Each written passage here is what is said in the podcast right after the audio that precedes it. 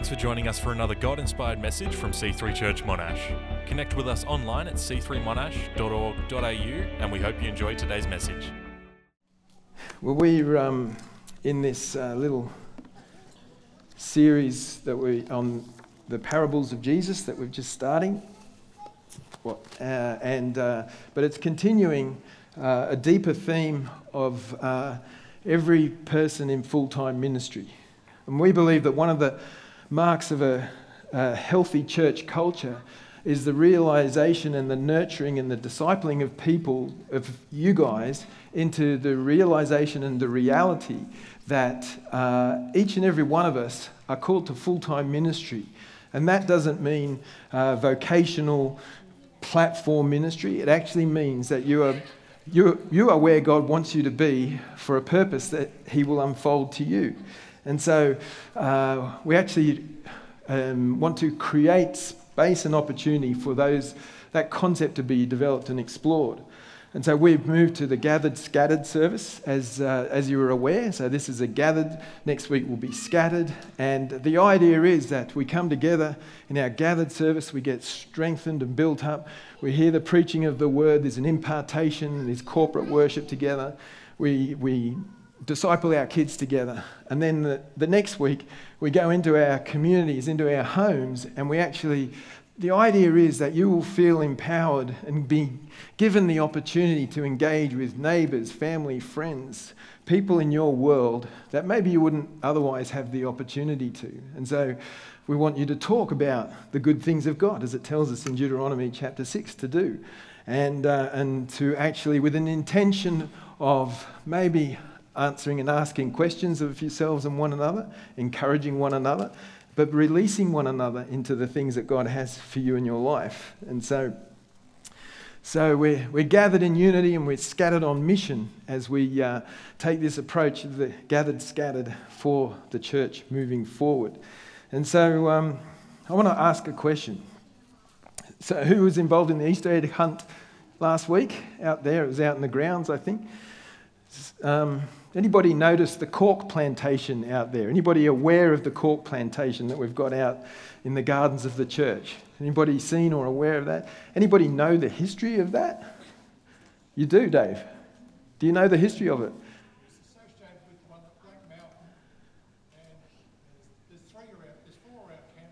Oh, okay. And, and when you say associated, was it planted at the same time? Okay, so we're kind of connected to the Black Mountain that big plantation there. That's amazing. A cork plantation in the church garden. I don't know if you, when you walked in, you noticed that uh, there's uh, four olive trees uh, that are there. Does anybody know the story of those olive trees? Pardon, Tony?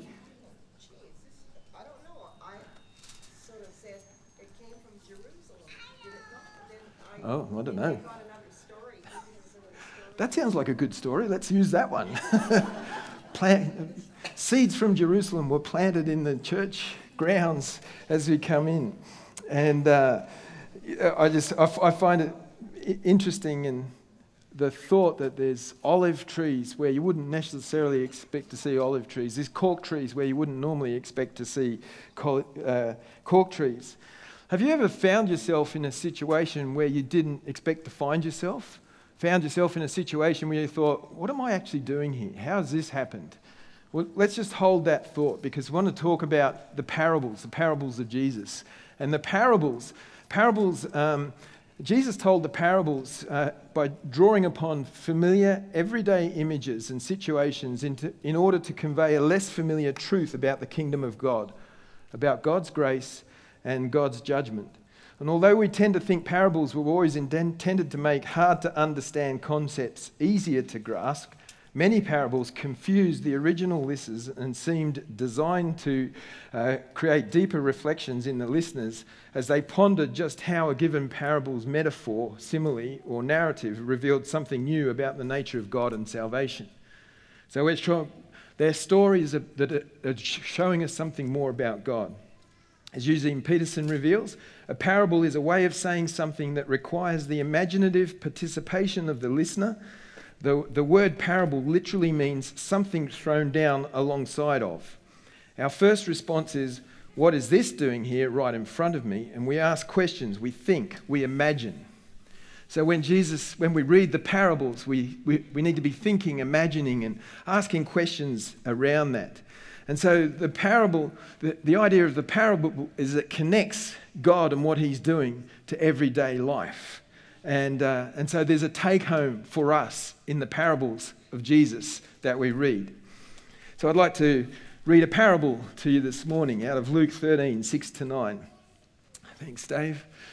He, being Jesus, also spoke this parable A certain man had a fig tree planted in his vineyard, and he came seeking fruit on it and found none. And then he said to the keeper of this, his vineyard, Look, for three years I've come seeking fruit on this fig tree and found none. Cut it down. Uh, why does it use up the ground? But he answered and said to him, Sir, let it alone this year also, until I dig around it and fertilize it. And if it bears fruit, well. But if not, after that, you can cut it down. So, have you ever wondered what was a fig tree doing in a vineyard? That's the question that comes to mind when you read that. There's a certain man who had a fig tree planted in the vineyard. The, the thing to remember is that uh, the fig trees were common trees and would rarely be planted in vineyards because the deep roots and large branches would take much of the ground that would otherwise be used for the vines. A tree which in itself has no rightful place in the vineyard. I don't know about you. Have you ever found yourself thinking, and again, I reiterate, reiterate the question I was asking earlier, in a situation where you kind of think, what am I doing here? I've no rightful place to be here. I shouldn't be here. And have you ever found yourself um, in a situation where you seem completely out of place, like a fig in a vineyard? Have you ever felt like a fish out of water? Have you ever felt like a cork tree in a church garden? Have you ever felt like an olive tree in a church car park? Have you ever felt like a fig tree in a vineyard? So, how does this relate to you being in full time ministry? Three thoughts I want to bring first. The first, bring forward, the first thought is this that um, the fig tree was put there by God. The second thought is that Jesus was doing a preparation. And the third thought is this that it was being fertilized by the Holy Spirit. so a certain man planted a fig tree. The certain man represents God. In this parable, God is the certain man. And the fig tree represents God's people, you and I. And so God puts his people where he wants them. You are in a workplace, you are an environment, you are in a home setting, you are in a family situation where God wants you. He has put you there. A certain person put you there. You might be a fig tree in a vineyard, in that family, in that workplace, in that institution, that, uh, that uh, uh, academic institution, or whatever it might be, in the public service. You might feel like a fig tree in a vineyard, but you are there for a purpose, and God has put you there. And so, accept that as a truth, as a reality, that you have been put in your situation. Uh, for a reason and a purpose by God. The second thought then is you are being prepared by Jesus in that situation.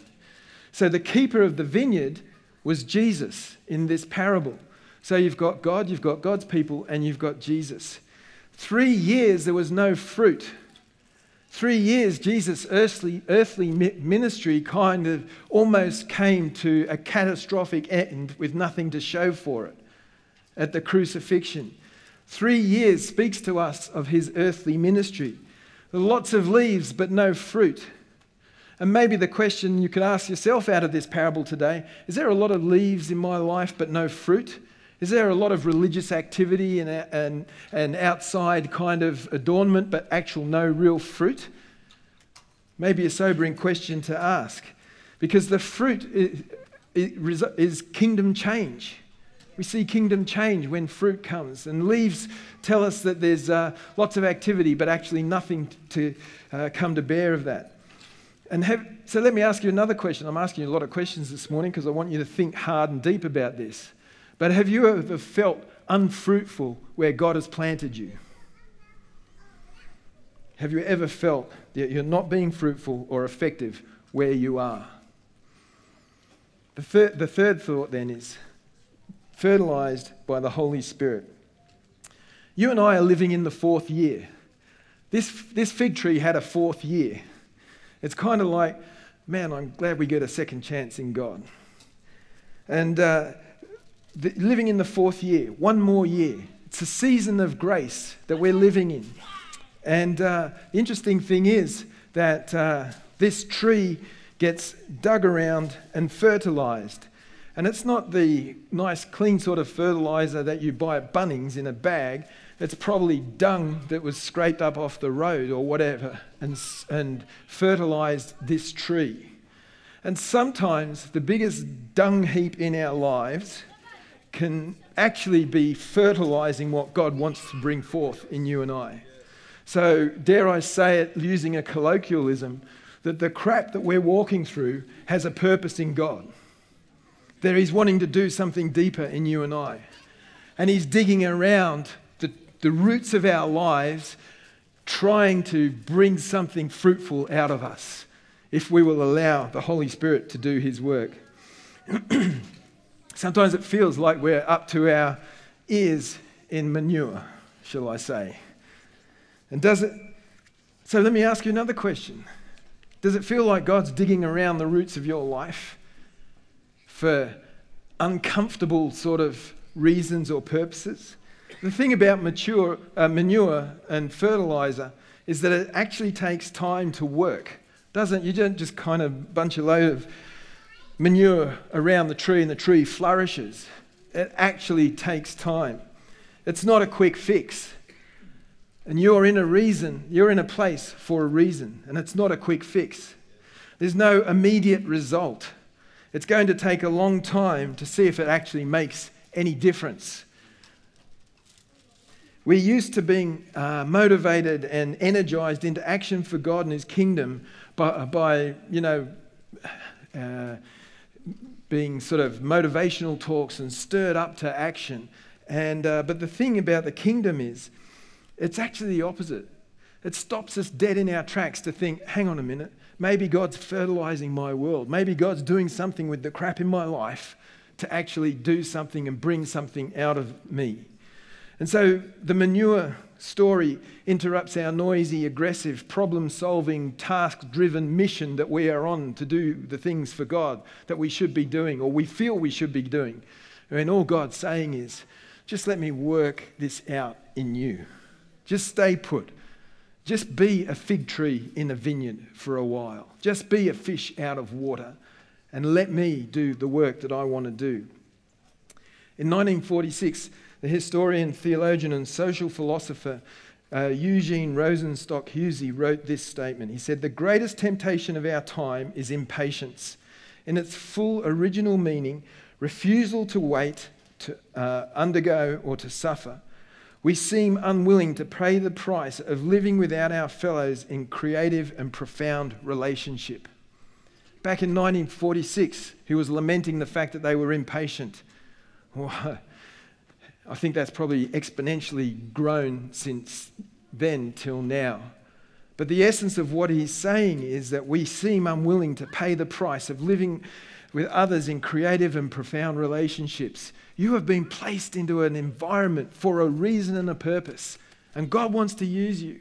And it may take years. I, before I went into vocational ministry, I was in construction.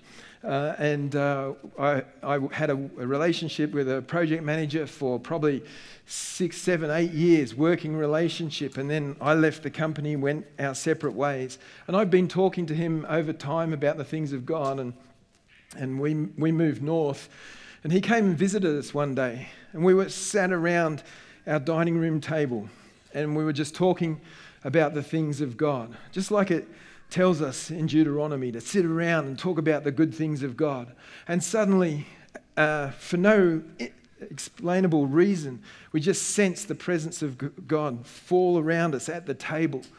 And Mike turns to me and goes, What was that? And I go, I think that was the presence of God. And he goes, I just, and he got it, he interacted with it, came to church the next day and gave his life to Christ on the altar. And, but it was like a relationship that had taken six, seven, eight years of seeming fruit, fruitless efforts on my part. So frustrated with the fact that, that uh, what is inside of me, I just want to give to somebody else because it's so life changingly important. And yet, if I try and do it in my own strength, it's not going to last. But God, in His time, in His way, will see the fruit come to life. And so we've just got to let it alone and let God do His thing. So I want to encourage you and affirm you today you are where God wants you to be, doing what God wants you to do, unless you're obviously overtly sinning. But you are there for a reason and for a purpose. And so maybe, maybe you do feel like a fig tree in a vineyard. Maybe you do feel like an olive tree in a church car park. I don't know. But I believe that God is working through you to bring something significant to come to pass. You are where you are for a reason. Let God work the fertilizer of life into you so that He can bring His purposes out to pass. So, even though it feels like nothing is happening in terms of kingdom influence, God is working in you to see a change come where He has placed you. There may be just one person in your workplace or that you're interacting with, one person who's watching you. Haven't even talked to them, but they're watching the way that you live your life. Or maybe you've had the opportunity to share, but they shied away and back. You, you don't know how the chain of grace is working in people's lives just by you being who you are where God has placed you to be. And so I want to encourage you that in your sphere of influence, be that fig tree. Be that fig tree in the vineyard because God is working something for you and for those around you. And if you today feel like you're up to your neck in manure, that's probably a good thing because God's working something out in you. Can I pray for you? Heavenly Father, we thank you. Holy Ghost, fertilize our lives. Lord, for those of us that feel like we're the fig tree in the vineyard, completely out of place, out of our depth, not bearing any fruit, God, we realign our purpose towards you today. Whether it be in our family situation, our workplace, whether it be where we're uh, getting educated or whatever it is, you know each and every individual circumstance here, God. And I pray you would help us realize that we are where we are for a reason and for a purpose. God, fertilize us, work, dig it into our roots of our lives, the goodness of the Holy Spirit, so that we might be able to see from your perspective. We thank you, Lord, that you will bear fruit in your time, in your way. And I pray against every person who might be feeling discouraged or heartbroken or let down or disappointed in whatever way, or feel like there's no sense of purpose about why they're there. I pray, God, you would seed today a sense of purpose and destiny so that we can see why we are where we are from your perspective, God. Thank you for your grace. I thank you that we're living in the fourth, the fourth year, that at this particular time, Lord, that we might move from the, the leaves to the fruit, from just doing religious stuff to bearing and precipitating kingdom change in people's lives. Father, I thank you, God. I thank you, God, for every single person here today. Pray an impartation into deep into each and every one of our hearts today, God. And we would sense the purpose that you have called us to do. Father, I pray, even as people sleep tonight, they would get a sense of, of a fresh sense of their purpose wherever you have placed them. And I thank you, God, that when we read parables that Jesus spoke to us in, that they enthuse us and inspire us and motivate us towards you. I thank you, God, that next week in our scattered uh, meetings that we'd be able to talk about the good things that you are doing. We'd get around the table. We'd be able to live out Deuteronomy 6 in our homes, in our families, our workplaces, God. We would see difference and change happening. And for those of us who feel completely inadequate, wherever we've been placed, God, that we we might feel like that fig tree in that vineyard. God, I pray you would help us see and realize what you've placed in us for your kingdom purposes. Seal it in our hearts today. In Jesus' mighty name. Amen. Amen. Well, God bless you as you read the parables. Maybe you can uh, get a sense of what God is saying to you as you read the parables. I know uh, Steve Miles next week is preaching on the parables. I know he's wrestling with which one to stir you with and challenge you with. I know it'll be good, it always is. Um, not next week, the week after. Hang on. Gathered and scattered. is next week scattered? Yeah, okay, the week after. No, next week because he's doing it online. That's right. yes, that's right. Okay. If you'd like to become part of one of our scattered meetings in a home church somewhere, there's a map at the back um, in the foyer near the coffee cart. Uh, just go there after the service, and uh, some of our uh, house church leaders will be there to greet you and help you and have a conversation with you. Um, but um, thanks for coming. Thanks for being here. Go out and get them. Love you guys, and we'll see you next time. God bless you.